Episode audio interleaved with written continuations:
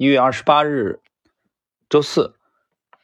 那么今天呢，我们这一集呢是杰克施瓦格的市场怪杰第精华部分的第十二集的内容嘛。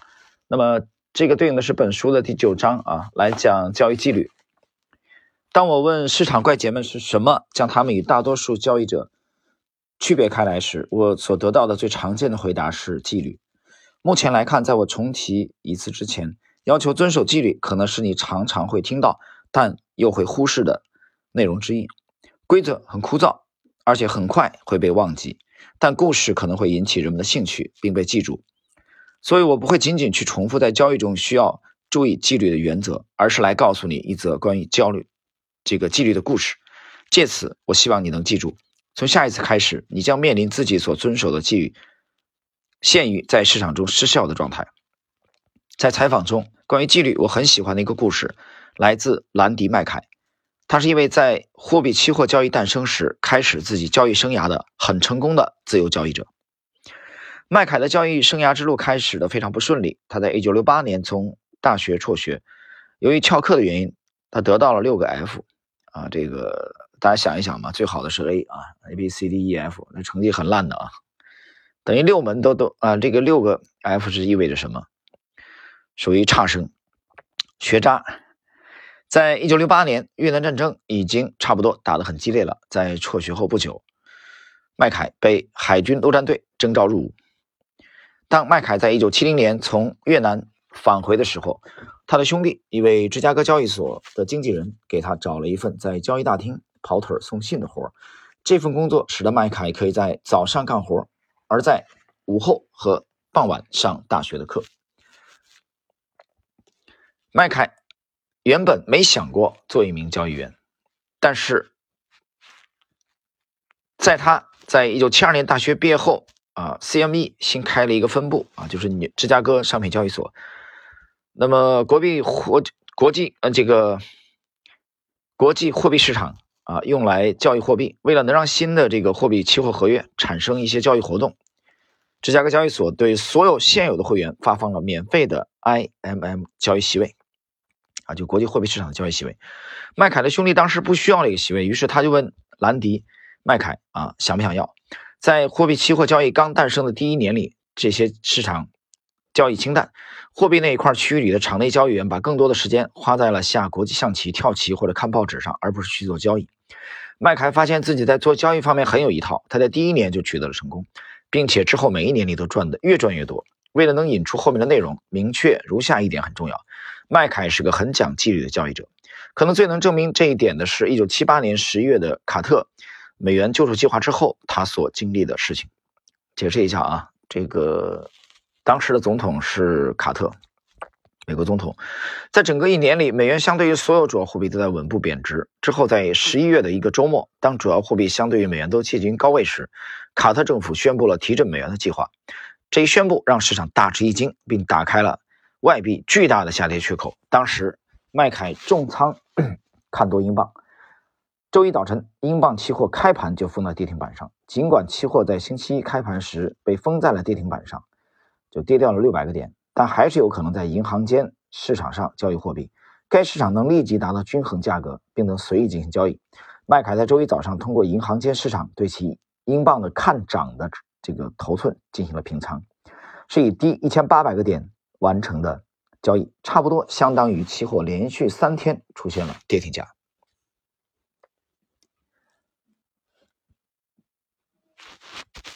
我问麦凯，在灾难性情况下，当一则令人吃惊的新闻事件导致期货封在当日跌停板上，而现货市场即刻出现的波动，就相当于期货出现了几天跌停。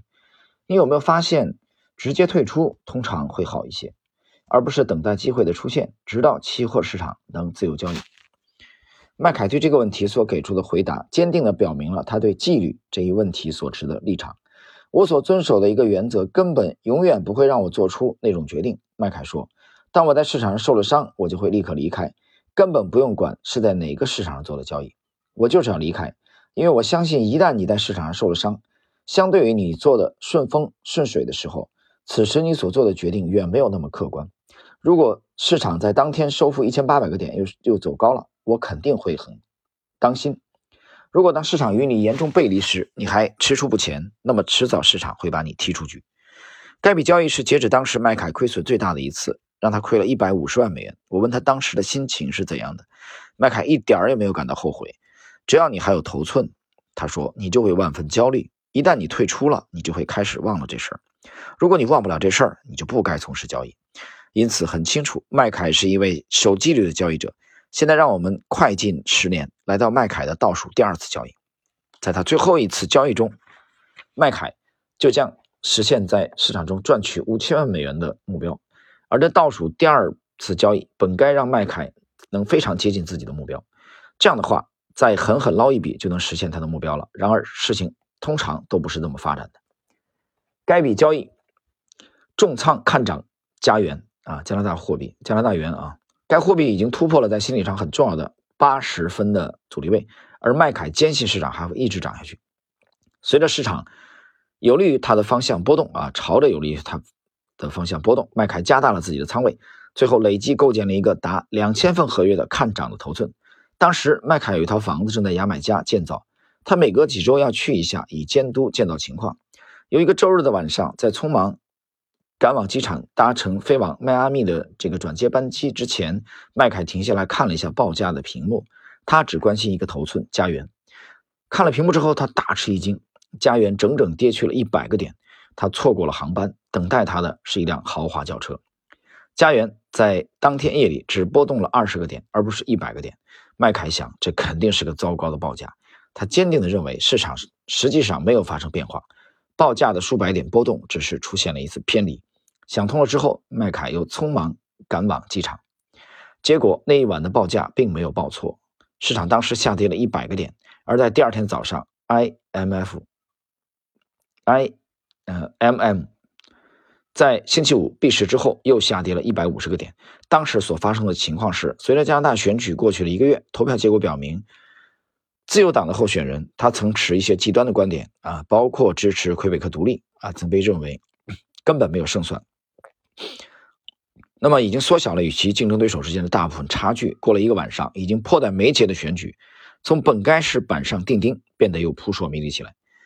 让事情更糟糕的是，尽管新房子已经完全能让麦凯入住了，但电话还没有装好。我们这里所谈的是那些还没有手机的日子，所以麦凯只得开车去最近的酒店。排队使用付费电话。当他接通自己在场内的手下时，他的家园头寸已经跌了三百万美元。由于当时市场跌得很厉害，等麦凯退出时，头寸还只剩下约百分之二十。然而家园仍在继续下跌。几天以后，麦凯亏损了七百万美元。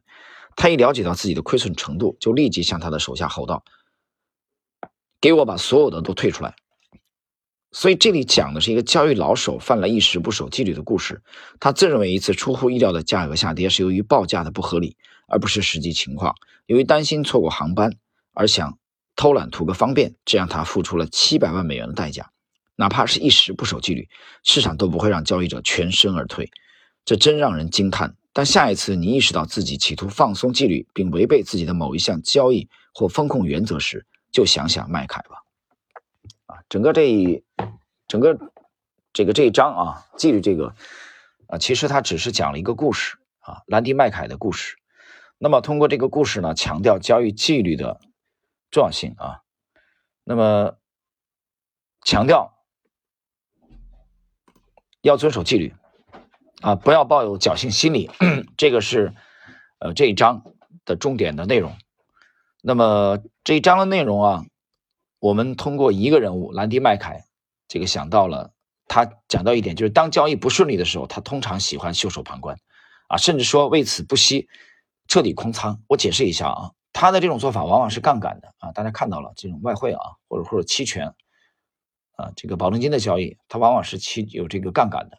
那这种这种波动啊，就这种情况下，其实做长线是非常难的啊，非常难，因为一个大的一个回撤。一个回撤在股票里可能没有把你消灭掉，但是你加杠杆的话，在外汇保证金交易当中啊，这个就很容易把你干掉啊。所以这种情况下的这个，我觉得这种交易纪律，其实我觉得比长线啊，比偏长线的这种呃要求会更高啊。对对这个交易者的这种啊焦虑也好啊，人性的这种考验也好，长线的这种在这个方面啊，我觉得在这个交易纪律方面，相对来说，我觉得比比这种高杠杆啊的这个焦灼程度，我觉得要要低一些，适当低一些。就是长线它可能呃是更多的精力是花在了在交易之前啊，在交易之前，就是两笔交易，比如这个买买进和卖出之之间。啊，买进之前，卖出之前，这是他其实很花精力的。所以我们看起来很多的长线交易者是云淡风轻的啊，看起来很无聊，平时根本就没什么事情，整天都在玩。其实不是的，他除了这些在在在玩耍啊，在阅读、在思考的这个过程，他还是在跟投资有关联的活动。只不过是他没有通过交易啊，他因为他他有持仓嘛，或者说他空仓，空仓的话在等待一个合适的入场时机，空仓的话。那么他要去检验他持仓的逻辑是否有有什么变化啊？但是总体来说，如果是麦凯、兰迪麦凯这种啊，或者当年的这个杰西·利弗莫尔，主要靠高杠杆的这种狙击中短期的标的的话，其实他承受的压力是相当巨大的啊，是相当巨大的。那也就是我想说的是，其实越短期的这种波动啊，这个你你想外汇的这个啊几百个点啊的这种波动。啊，包括债券啊，国债，那么就是去赌短期的走势，不管怎么样啊，比我们去把握这个长期的趋势啊，它的难度要大得多啊。所以在这方面，我更想强调的是，这方面的交易员他们的交易纪律啊，就更加的重要啊。所以你会这样的话，我们就能容易想通一个问题啊，很多长期对很多长线的交易者而言，其实。这一块啊，止损也好，这一块其实并不是特别重要。我认为整个它交易体系当中，这块并不是最主要的。对长线交易者，但是短线就不同啊，高杠杆的交易者就不同，这应该就是他们的命啊。大家想想这当中的差别。好了，时间关系呢，我们今天的啊这个第十二集，呃，杰克施瓦格的市场怪杰精华解读的这一章是第这一章讲的是交易纪律啊的内容，就到这里，我们下一集继续。